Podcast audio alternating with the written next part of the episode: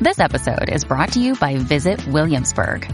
In Williamsburg, Virginia, there's never too much of a good thing. Whether you're a foodie, a golfer, a history buff, a shopaholic, an outdoor enthusiast, or a thrill seeker, you'll find what you came for here and more. So ask yourself, what is it you want? Discover Williamsburg and plan your trip at visitwilliamsburg.com.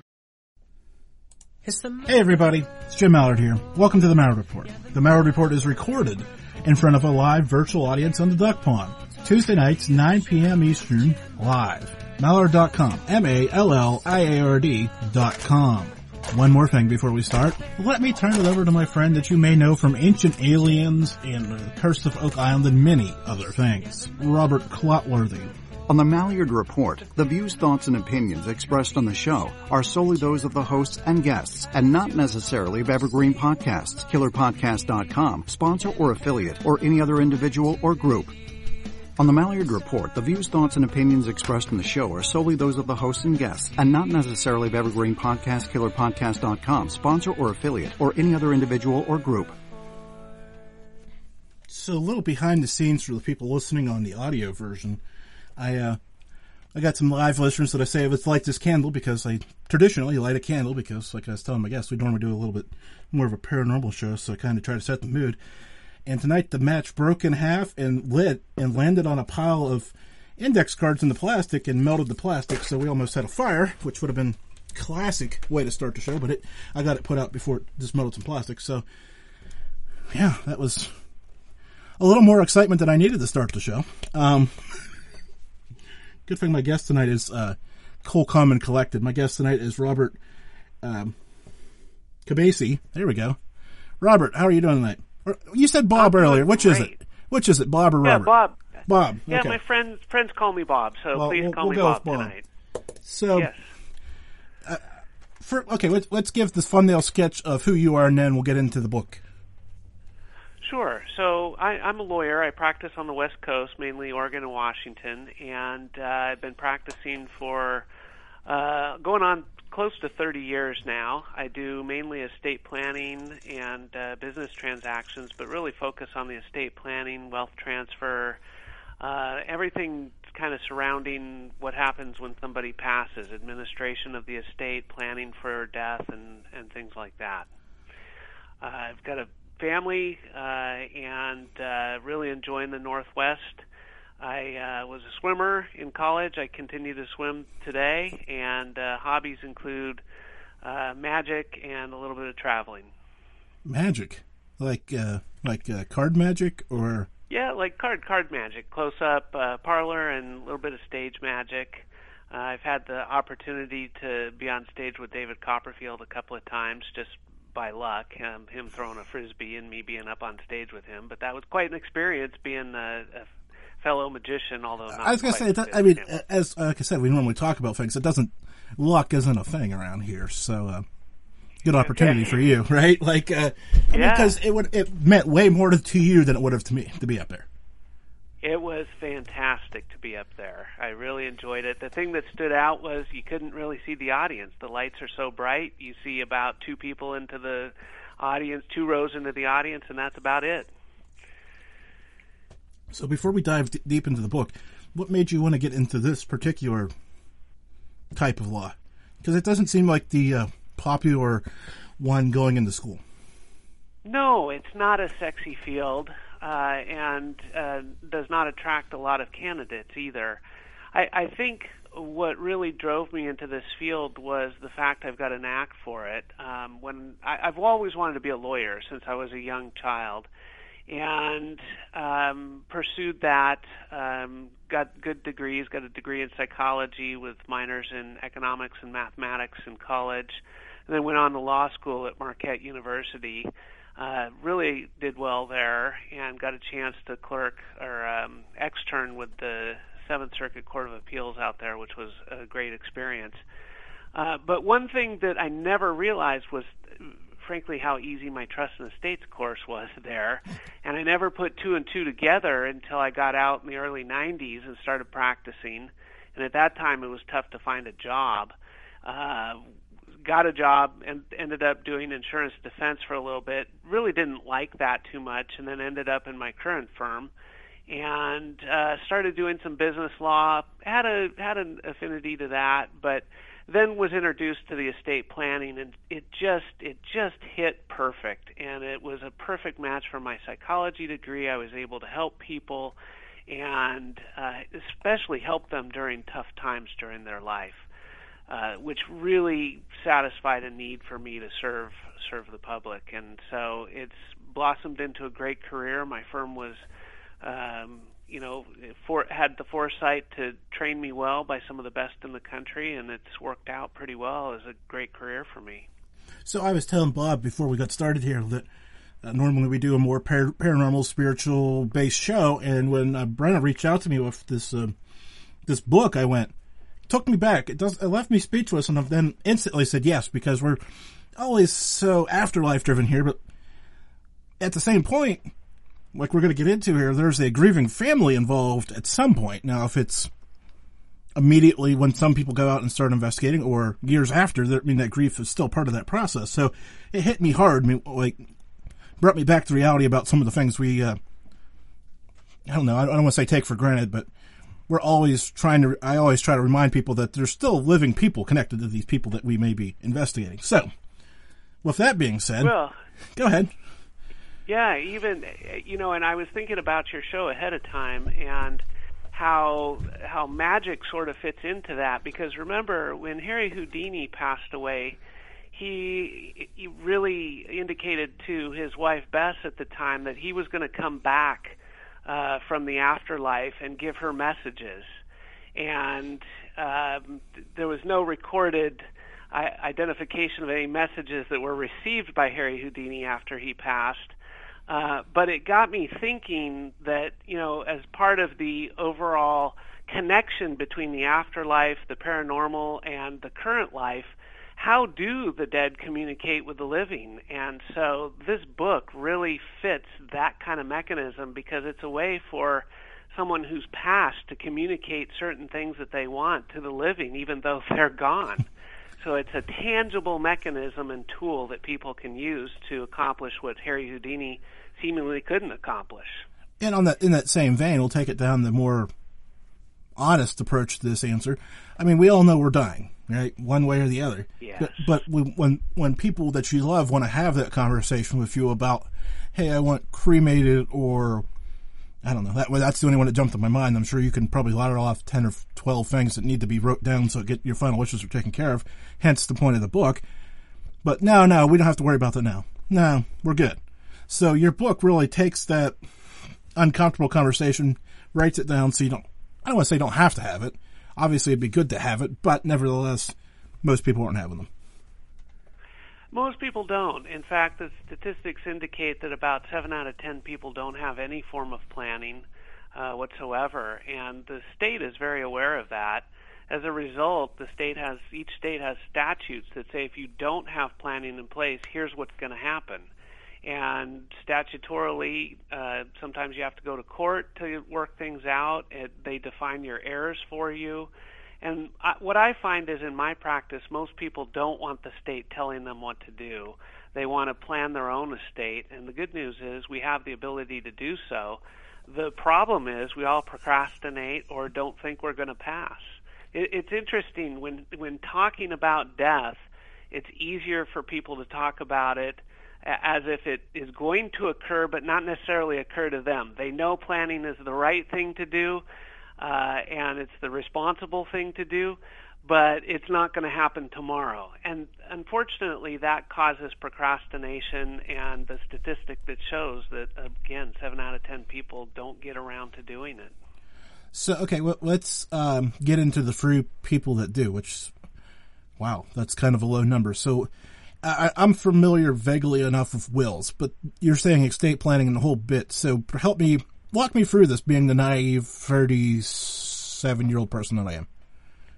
Sure. So estate planning can mean a lot of different things to a lot of different people. To the financial planner, an estate plan might be how to handle your finances today. But but primarily, estate planning deals with putting in writing legally how you're going to pass your wealth and wishes to the next generation or to heirs or to charity or whoever you want to leave your your belongings to. It can be comprised of several different aspects. There's uh, joint property, uh, holding assets jointly. It can be a will. Most people know how wills work. Uh, you write your wishes down on a will and you have it notarized, witnessed and notarized in, in accordance with law. And then those wishes are carried out usually through what's called a probate or a court process. Wills always have to go through probate depending on the size of the estate. Uh, then the alternative is some people draft trusts, and trusts don't have to be complicated. Uh, I can describe what a trust is if you're curious. Yeah. Oh yeah, like I said, I'm I'm into it now, so we're here. Okay, very good, very good. So. Uh, the difference between a will and a trust is generally a will has to go through probate, where a trust does not. Let me explain in simple format what a trust is and how it works. If you've ever picked blackberries before, generally when you go out to pick blackberries, you take a bucket with you to collect the blackberries. Let's assume for this analogy that blackberries represented assets or property and the bucket represented a trust. When you pick a blackberry or collect an asset, like buy a house, open up a bank account, you have a choice of keeping that blackberry in your hand or putting the blackberry in the bucket. In either case, you can take that blackberry and eat it, or you can trade it for strawberries because those blackberries are yours. The difference between having the blackberry in your hand and the blackberries in the bucket or the trust, though, is that when you pass, when you pass the blackberries in your hand, rigor mortis sets in, and those blackberries get crushed. As a result, it creates a mess, and we have to go to court called probate to clean up the mess before we can give the residue of the estate to the beneficiaries. Whereas with the blackberries in the bucket at your death, you just set the bucket down and you name who then controls the bucket and can distribute the blackberries without having to go to court. So trusts have multiple purposes, but primarily revocable trusts serve the purpose of avoiding probate and avoiding court and a big mess and delays and expense at the death uh, of the person who created the trust. So why? Does that? Yeah, it answers. Well, it obviously leaves more questions, but uh, so why don't more people create trust? Is it just the general lack of awareness? Yeah, a lot of people create trust because they, they're not aware of them. They think they're complicated and only for the wealthy. They think they're super expensive, or they just simply don't want to take the time to understand them. Or they've met with, say, a general practitioner who who just you know is very aware of wills, wants to keep things simple, and doesn't want to venture into trust. I know in my practice, I do a lot of trust for people because they don't want to have to go to court and probate. And, let's be honest, it's not the person doing the trust who's going to have to go to court or probate. They're going to be dead. but it's the people that they leave behind that are going to have to go through probate. So it's really a gift to the next generation to do the planning. Just just like the book is, you know, the more information you can give to the people le- you're leaving behind, the better. So let's let's stop here for a second. Uh, give me a hard sell. I'm uh, not a hard sell. Uh, people probably are just like me and interested in the book now. So what's the title of the book and where can people find it and all that other stuff? Sure. So the book is called About Me: Information You Will Need When I've Passed. It's available uh, at Beyond Words uh, Publishing, and it's also available online at Amazon, uh, Barnes and Nobles, and a lot of the the normal retailers. Um, I know uh, it retails for twenty four ninety five, and it's hardcover. It's uh, it's a it's a resource that is all of the non-legal practical stuff that people leave behind that you can give to the next the people you leave behind the information about you. So, for example, you know, if you were to pass away, how are people going to know how to get into your cell phone or what your passwords were for your computer or what automatic bill pays you are? I just recently experienced an estate where someone passed away and they the surviving spouse could not get the automatic bill pays shut off. It took us 3 months to get those shut off. And as a result, you know, there was a lot of wasted money and of course we got refunds and stuff, but it still was uh pretty hard for the surviving spouse. what the book does is it allows someone to record all of the practical non-legal information about them so that the heirs and people, the loved ones they leave behind, have an easier time administering the estate. It's a great companion to a legal estate plan, but I have to say it's not an estate plan within itself. The estate plan should be done legally, like a will or a trust, uh, and comply with legal statutes. It's funny you mention this because, well, I've told somebody where it is. I'm not going to tell everybody where it is. Well, of course. Uh, I've left a list of passwords for websites that I've developed. uh huh. Because yeah. I was worried, you know, like, like what happens to, you know, if something happens to me, what, you know, and I have all these websites that I'm working on. There's, built, you know, like, so I mean, I'm on the road, I guess, but not literally. I mean, that's small potatoes to what you're, you're what you're thinking about, but still. Sure, sure. Leaving any information behind is helpful. And if you're not familiar with with how helpful it can be, just imagine that you uh, one of your loved ones that you have in your life, and let's say that they suddenly passed away, and you are named as the executor, the one that has to basically clean up everything and administer the estate without knowing much about them, you're going to have a daunting task ahead of you. Whereas if you had an estate plan and some information like can be contained in this book available and at your fingertips, the administration process will be a whole lot easier. Yeah, it's got to be. Okay, so what? so you've got the book. You said it's a companion piece. Obviously, you're encouraging people to look at doing trust. Um, but I'm, I'm still lost. Why why isn't this more?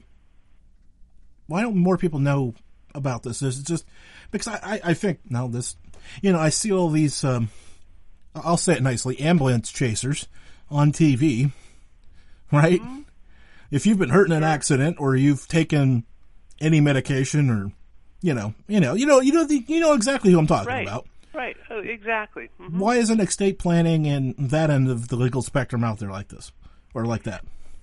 Well, it, it kind of it gets into the psychology of what we're talking about a little bit, and that is we're talking about death and specifically death of our own person. And that is a hard concept for a lot of people to address. You know, it's interesting. Uh, as human beings, we all share a couple of things in common. We're born and we die. And then what happens in between is what adds color to who we are as people and individuals. This book captures that color as to who we are. But the, the fact of the matter is, if we look at the psychology, when someone's born, it's a celebratory event. Everybody is happy, there's creation, it's positive but when somebody dies, we're grieving and it's hurtful, and we want to avoid that. You know, it, it's always. To, I hate to draw this analogy, but it brings the feelings to it.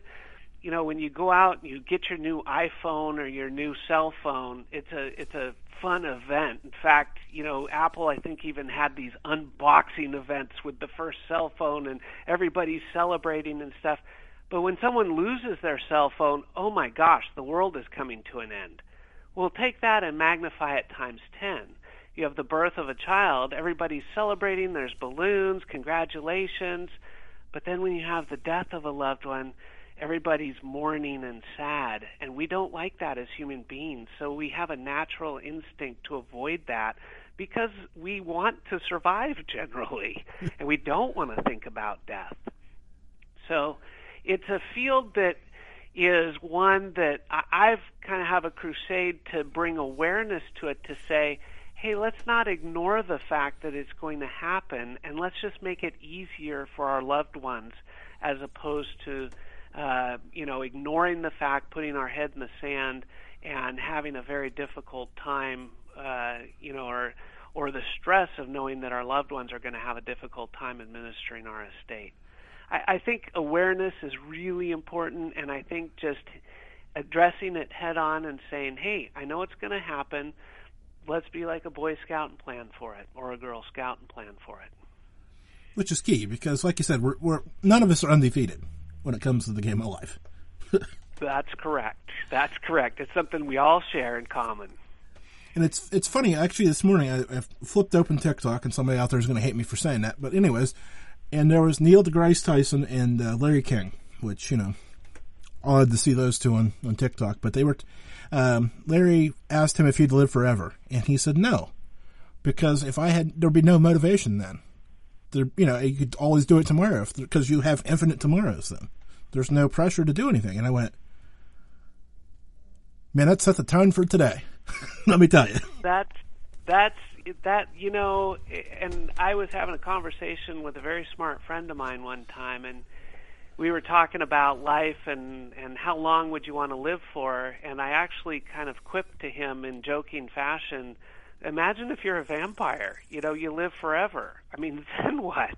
No wonder they're so bored all the time. Because there's no motivation anymore. You've done everything. So yeah, I had to make sparkly vampires in movies to make it fun again. No. that's right. That's right. Oh, you're from Oregon. That's even worse. I can't imagine. I'm sorry. right. So, right. Okay. So, what, what's what's what, rewind the tape a little bit. You've been doing this for a number of years. So, yes. How has I mean? How has what you do changed, or how have the people that are coming to you changed? I guess maybe.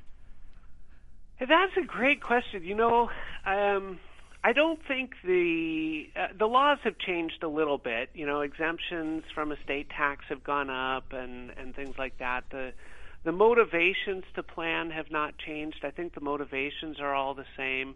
I, I think what's changed is that that awareness is starting to uh, happen.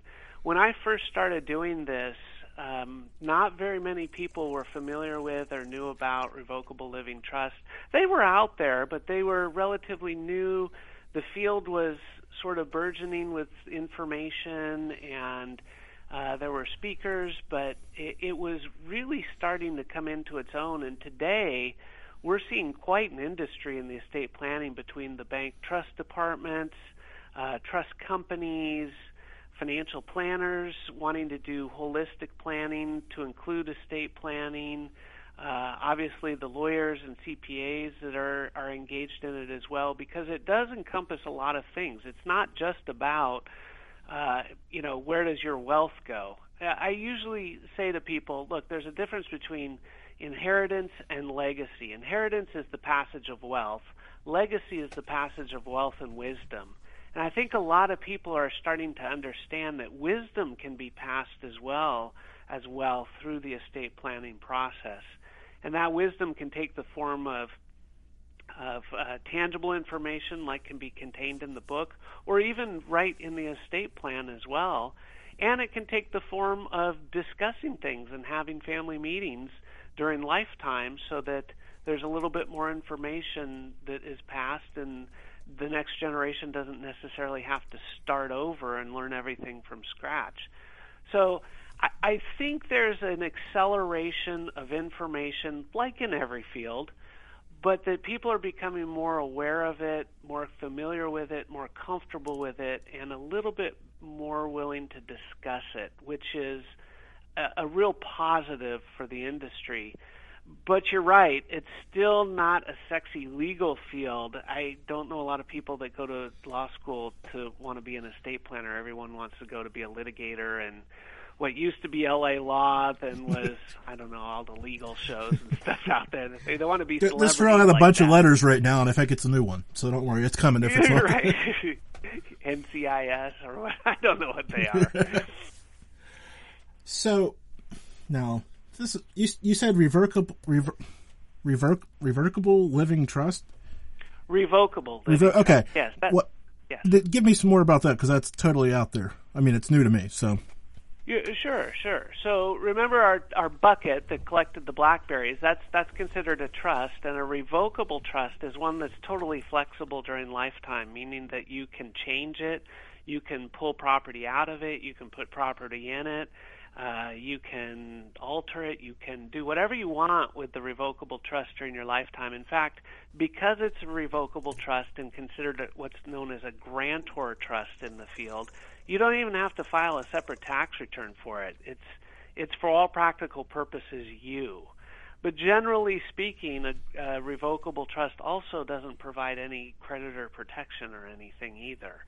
So um, it, it's a great vehicle to avoid probate and keep the administration private, simple, and generally less expensive than having to go to court.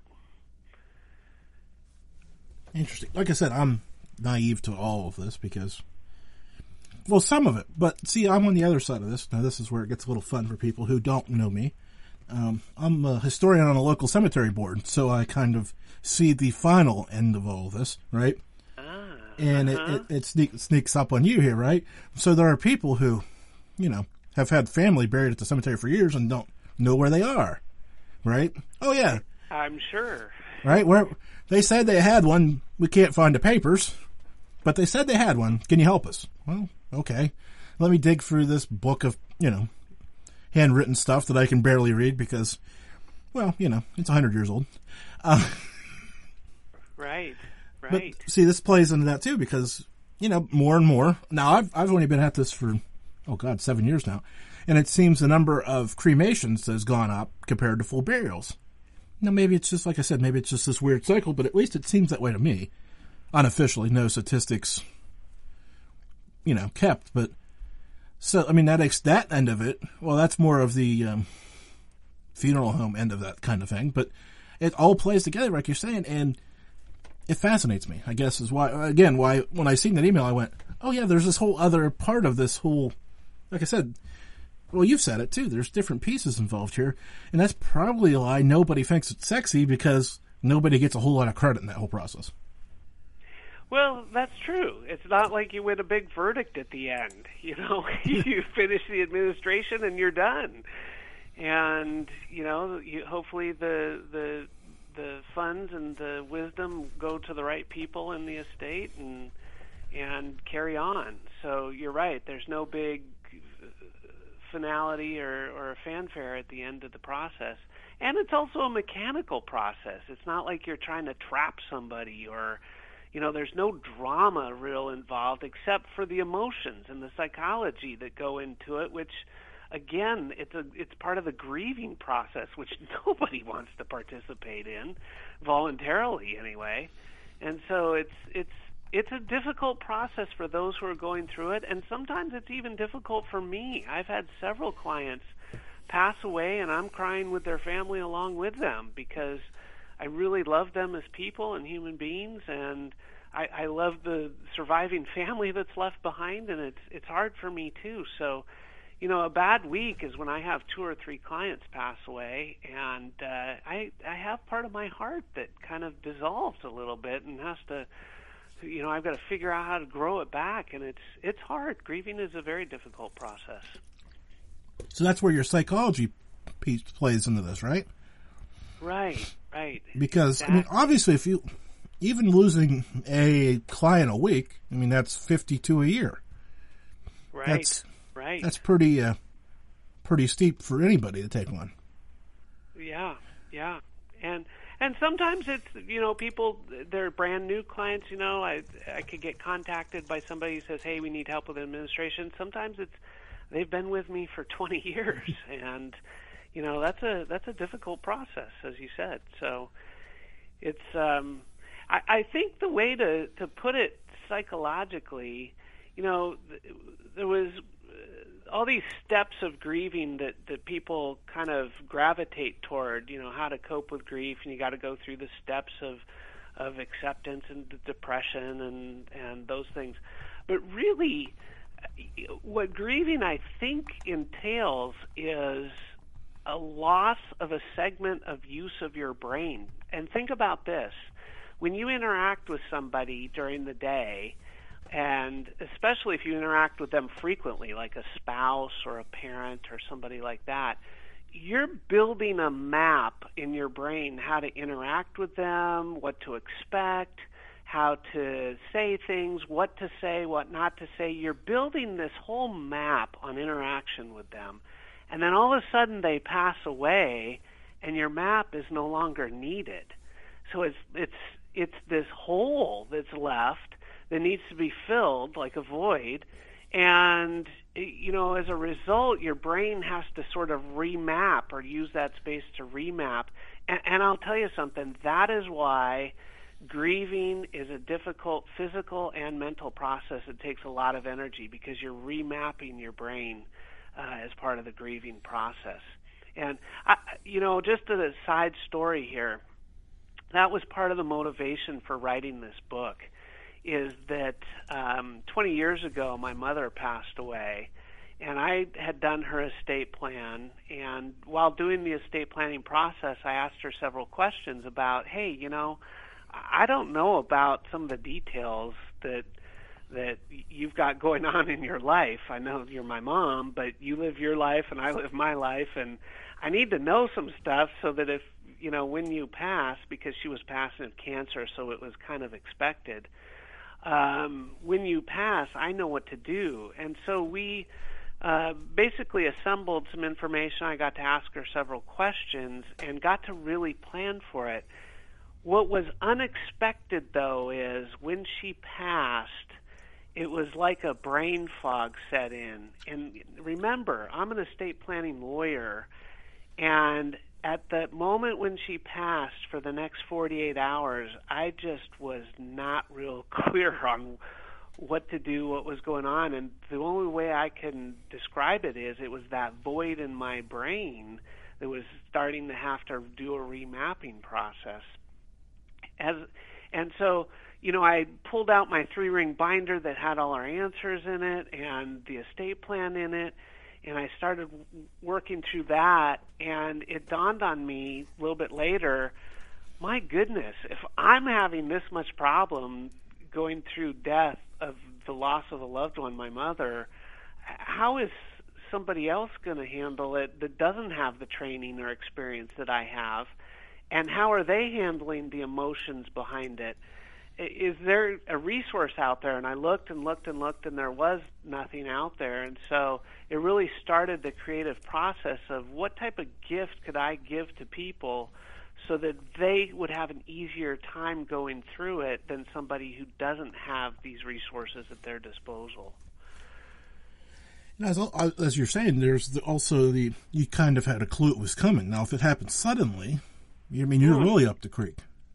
That's right, and we see that. I I see that frequently, where someone who's uh, just recently had a 52 year old husband pass away, just suddenly, and um, the wife, you know, unexpected heart attack, unexpected, and uh, the good news is their affairs and the state plan were in order, and we're working through the process, but talk about shock to the system. It, it, it's horrible for those left behind.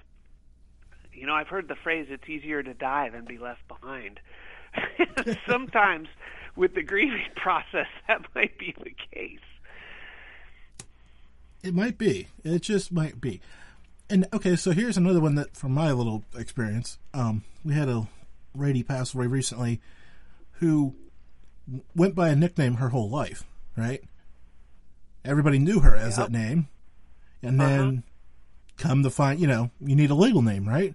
And when you don't have yep. a clue what her legal name was because you always thought her name was X and you're trying to match it up with Y and Y doesn't match because X is her name, it gets complicated. That's right. that it gets complicated and in today's world with security and double confirmations and passwords and all the questions you get asked whenever you call the electric company or the cable company or anybody, the cell phone company, you've got to have your ducks in a row. And if you don't, they won't give you any information. And then what happens? You get stuck.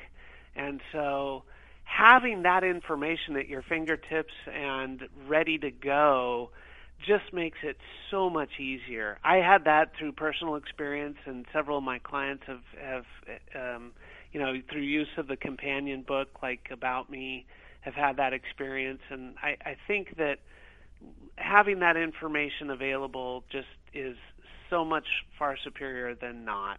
It just it makes it easier for those left behind. So, now that you uh, you've wrote the first book, now I'm going to put you in the spot because I love doing this to people. Any thoughts of a second book?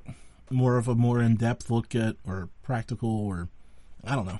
Y- yes, yes. I've got I've got several chapters, a lot of information and material put together for a second book. I'm really eager to get a second book out there, and uh, but I've got to focus on this one and get this one going and make sure that it can survive on its own and and gets the sales that are necessary for the publisher to even look at the second book. So oh, they'll look at it. I, yeah, they'll look at it, but I wanna, it's a great companion book, and and I was telling somebody earlier today they had asked me about it, and I'm doing it in a little bit of reverse order. This one deals with the transition of basically um, you know life to death and and providing information for those left behind.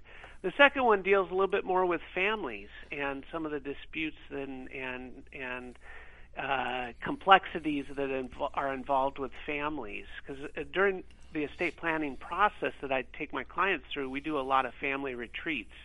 And so we learn a lot about the individuals in the family, the relationships between the family, and we talk at significant length about communication and restoring communication, or even sometimes rebuilding it where communication has failed and t- use the estate planning process to help them communicate better on topics that are generally not talked about. I mean, if you think about it, go to a Thanksgiving dinner and lob out any of the following topics death, money, politics, religion, sex, you lob have to, that out on the. You have to be a popular the, guy. you, you lob that out on the, the Thanksgiving table, and everybody talks for five minutes and then retreats to separate rooms. those are taboo subjects, and so you know communication skillfully done can address a taboo subject as long as people have the ability and skill set to be able to do that. And while our school system does teach us language, I'm not sure our school system does a great job teaching us communication and patience with each other because there's a lot of communication that gets lost uh, when people are trying to interact with one another. Um, that's why you know Zoom is great, but Zoom you don't get the the interpersonal feelings that are happening. You see their face and you can see their expressions, but you don't necessarily feel what's going on with them at that moment. You are 100 uh, correct about that. Yeah, like what we're doing yeah. now. I don't see you at all. So I, I if right, you were walking right, right, by me right now, talking on the phone, I would have no idea it was you. Right, and I I am trying to communicate the emotions, but it's it's difficult because I'm on the phone and I can't emote what I need to emote, and so uh, you know, most disputes are caused by lack or failure of communication. And so if we're able to communicate better, then we can avoid disputes both in just regular life and in an estate planning uh, wealth transfer context. And so part of the part of the goal of about me is to try to help com- families communicate with one another and, and loved ones so that the information is available and and the administration process is just easier and no disputes arise.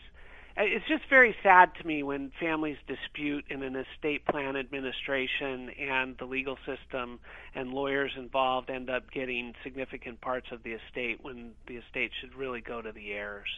Yeah, I was going to say it, it sounds like a good way to lose anything, any potential earnings by getting lawyers involved uh, in trials. lawyers will take it. That's right.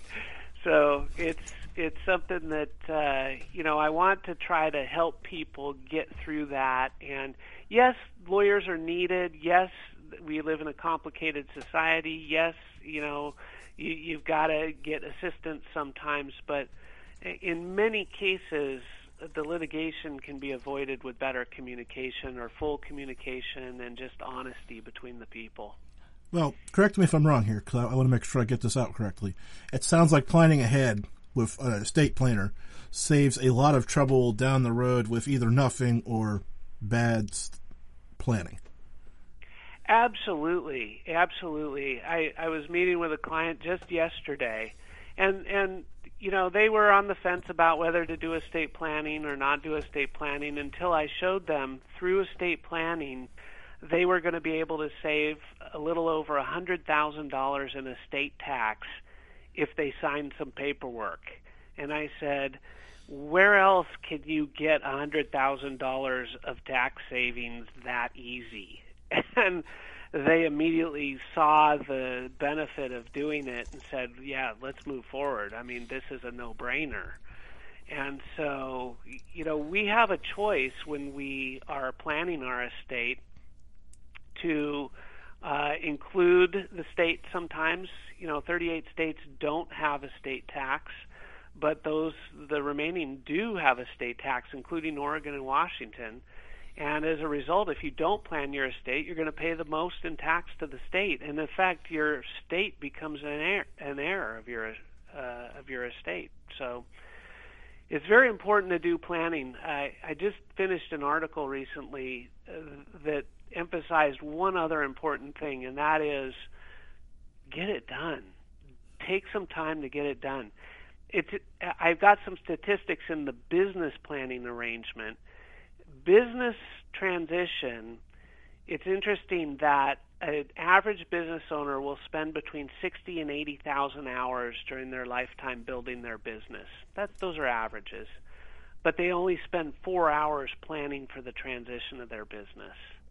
And so in the estate world, it's kind of similar. We spend our whole life building our lives, building our portfolios, doing everything but how much time are we spending on transition? And as a result of that, government knows that. They know 7 out of 10 people aren't going to plan. So the laws are written that are uh, advantageous for those who plan and disadvantageous for those who don't plan. So it's really important to get over the hurdle of procrastination and get something done and make a choice to do it. It's a conscious decision.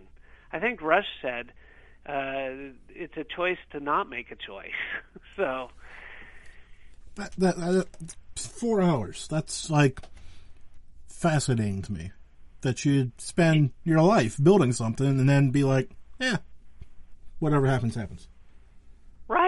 Right. I mean, people. Some people watch more than four hours of television a night. So it's, you know, it's it's it's mind-boggling. But you know, people I think don't want to necessarily put the effort in, the work in, and that's why making things easy is really important. You know, if it were complicated, nobody would want to do it.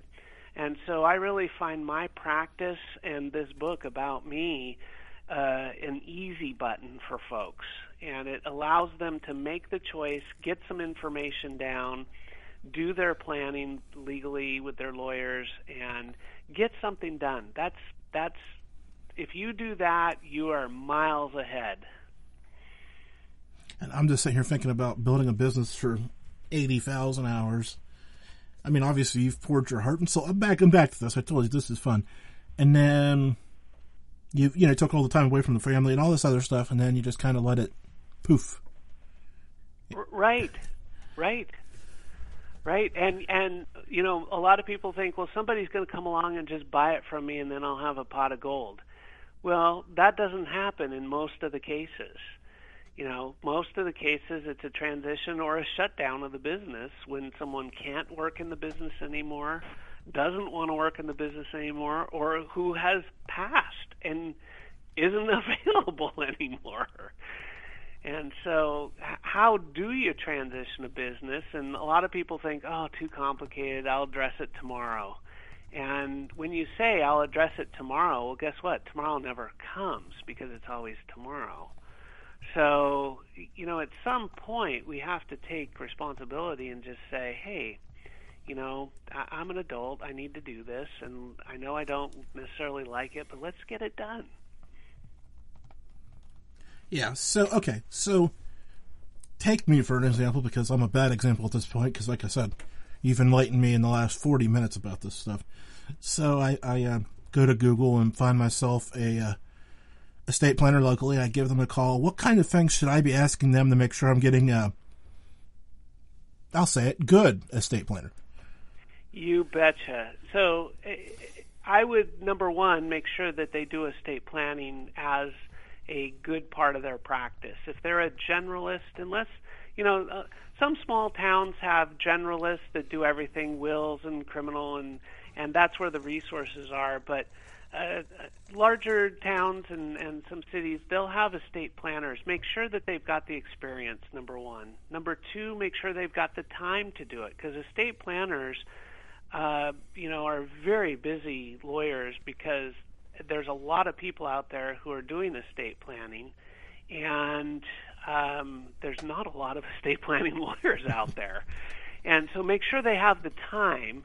And, and number uh, three, ask them, you know, how they charge. You, you don't want to ask how much because when you ask a lawyer initially without telling them anything, well, how much does you know a will cost? The lawyer's going to look at you and say, well, that's kind of like going into Nordstrom and saying, how much does a sweater cost? The clerk will look at you and say, well, do you want a cashmere sweater or a wool sweater or a cardigan or what what kind of type of sweater do you want? You know, and then I'll tell you the price.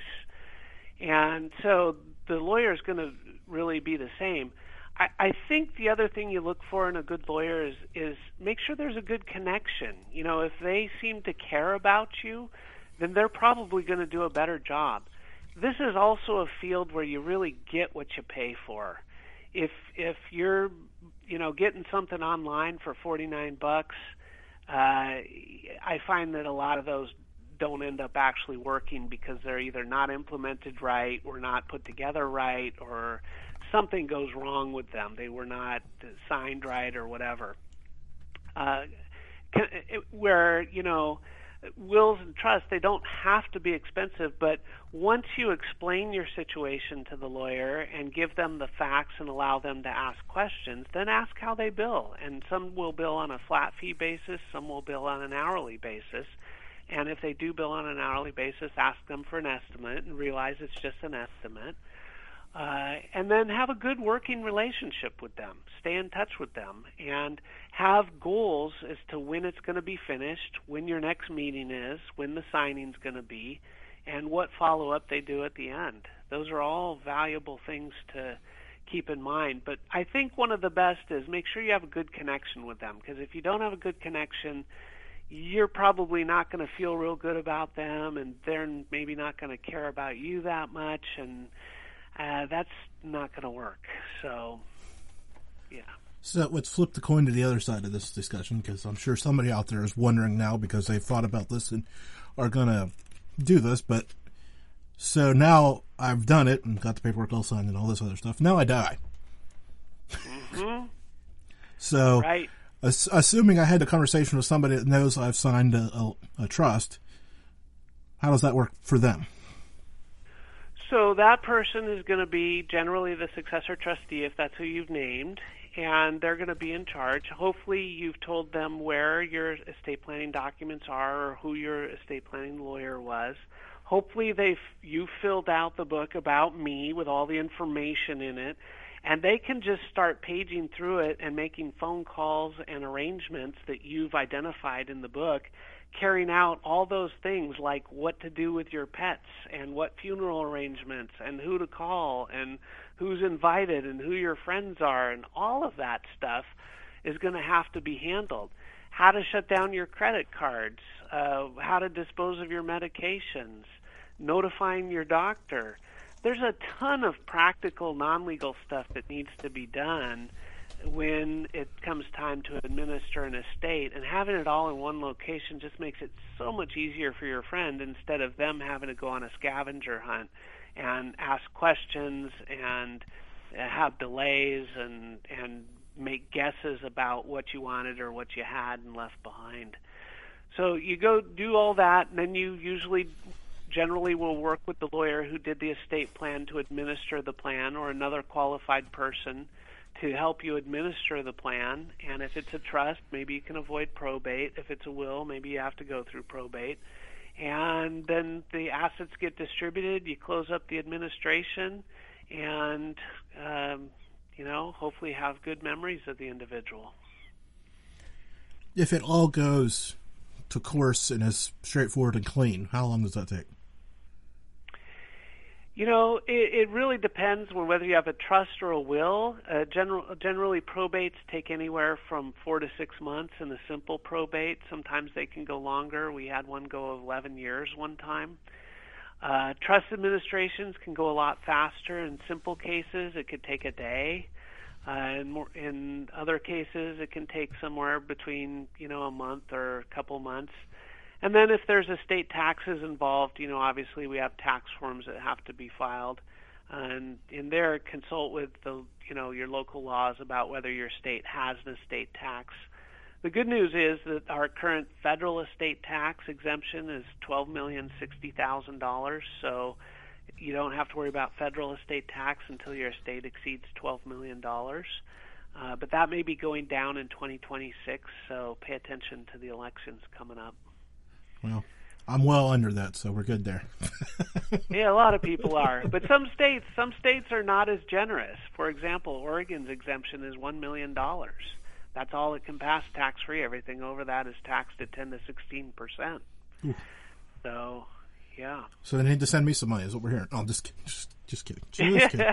uh, oh, okay. So, tell me, uh, give me uh, where people can find the book again, because I have another off the wall question for you from Germantown Runners. So we're going to go there. So I want, want to clean the book up before we close this chapter. Yeah, so uh, it's available on Amazon uh, or Beyond Words. Uh, just type in Beyond Words, that'll come right up in the Google search. And uh, you can also find it at robertkabacy.com. Uh, there are several links in Robert Kabacy, R O B E R T K A B A C Y dot com, that will take you to uh, multiple areas that you can purchase it from. So you can purchase it from your favorite book outlet, um, whether it be Barnes and Noble or or um, any of those. Uh, Amazon has got it as well. So okay, so this it's not an off the wall question. I shouldn't insult Germantown Runner like that. Uh, maybe I should. Uh, he'll drive up from Maryland and get me. I might need estate planning now. Um, no, I'm just kidding. um, what, what type of magic is your favorite? Table magic, sleight of hand, big spectacles? You know, I I really like all of them because the table magic is so intimate and it's it's very exact. It's um, it's it's unique and it's it's a lot about the skill. Parlor magic is pretty good. Parlor magic is uh, like a small room of maybe 10 to 30 people. Um, that's probably one I like the least. And then stage magic is really great because you get the grand illusions and the the storytelling and the the big sound systems and it's it's like a concert with optical special effects. They're they're it's it's a pretty fun thing to do, but the intimacy of table magic and and close-up magic is is pretty good. There's some great magicians out there. Shin Lim does a great job. Um, well, he just popped up there in the chat room. Who's your favorite all-time favorite music, musician? Mu- magician, not musician. Well, we could talk about musicians here in a minute, but easy for me to say. Yeah, yeah. David Copperfield probably for the for the Grand Illusion, and uh, Shin Lim definitely for the close up and, and stage. I think he was the America's Got Talent winner and the Grand winner. Uh, and I've seen him on stage, and he's just spectacular. He does a great job. There's so many good performers out there, though. I, you know, it's hard to mention one name without mentioning ten others behind it, because they're the, those who do it as a craft. You know, it's it's it's a marvel to watch and it's fun and I, I think it's making a comeback a little bit. David Blaine has helped bring it back a little bit.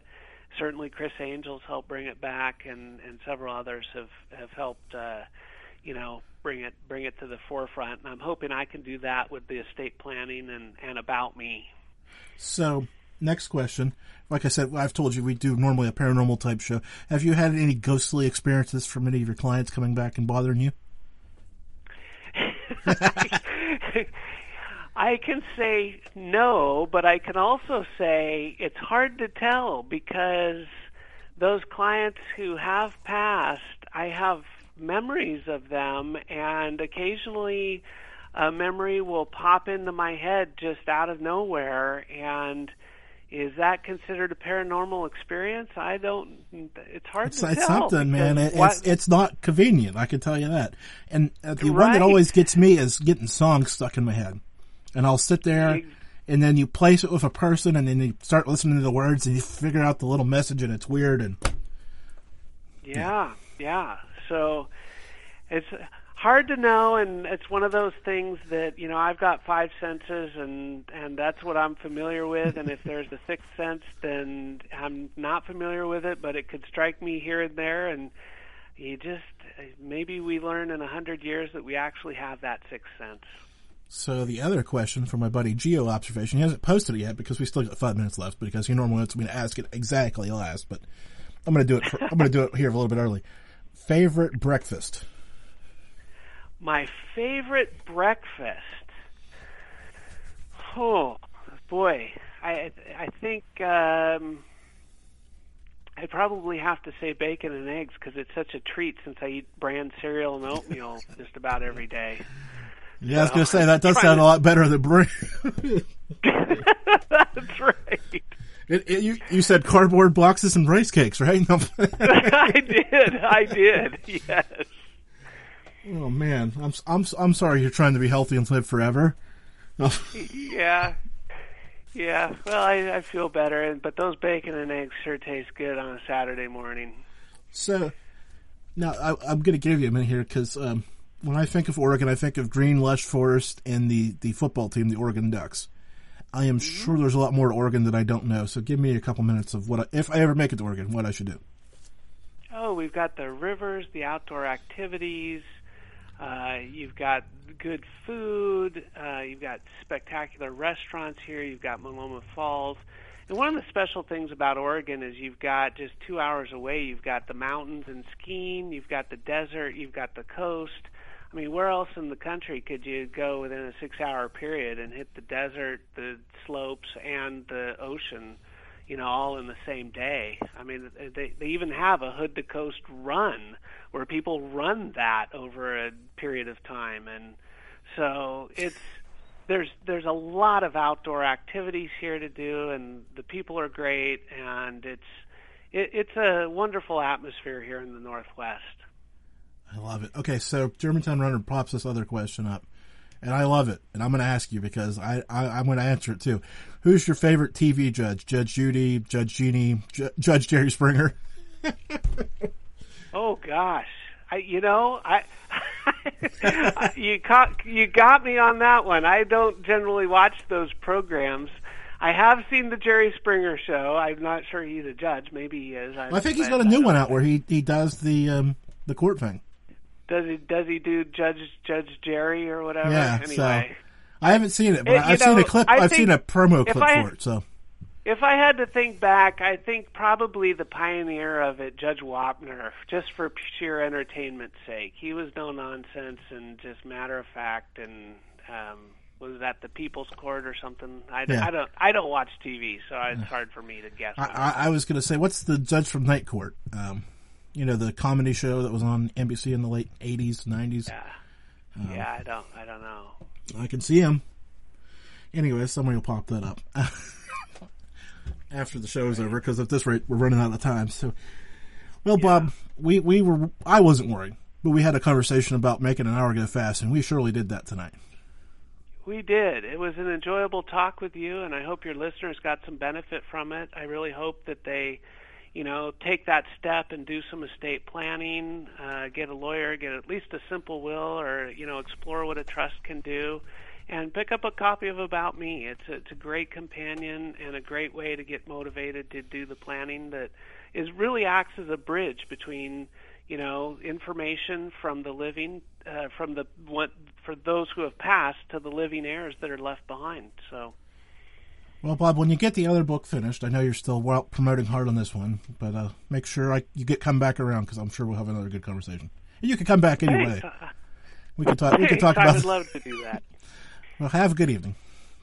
all right you too take care bye bye So there we go. Kicked Bob off a few seconds early because I got to warn you, you live listeners out there, next week. Big week around here. Uh, not often that the show falls on the 31st, which is the anniversary of the show. March, I mean, May 31st, 2011. So the show will be turning 11. excuse me, next week. Got a few hooks out. We'll see if I book one of these big guests. Interesting guest for the anniversary show. If not, I, am sure Germantown Runner may remember the link I've sent him for. Um, well, there's future guests on there. To thank you for joining us. It's been a good show tonight. I hope you enjoyed it. Take a few moments, subscribe, share, all the fun stuff. You know how to do it. I don't have to tell you. Just uh, be ready for next week. It'll be sooner than you think.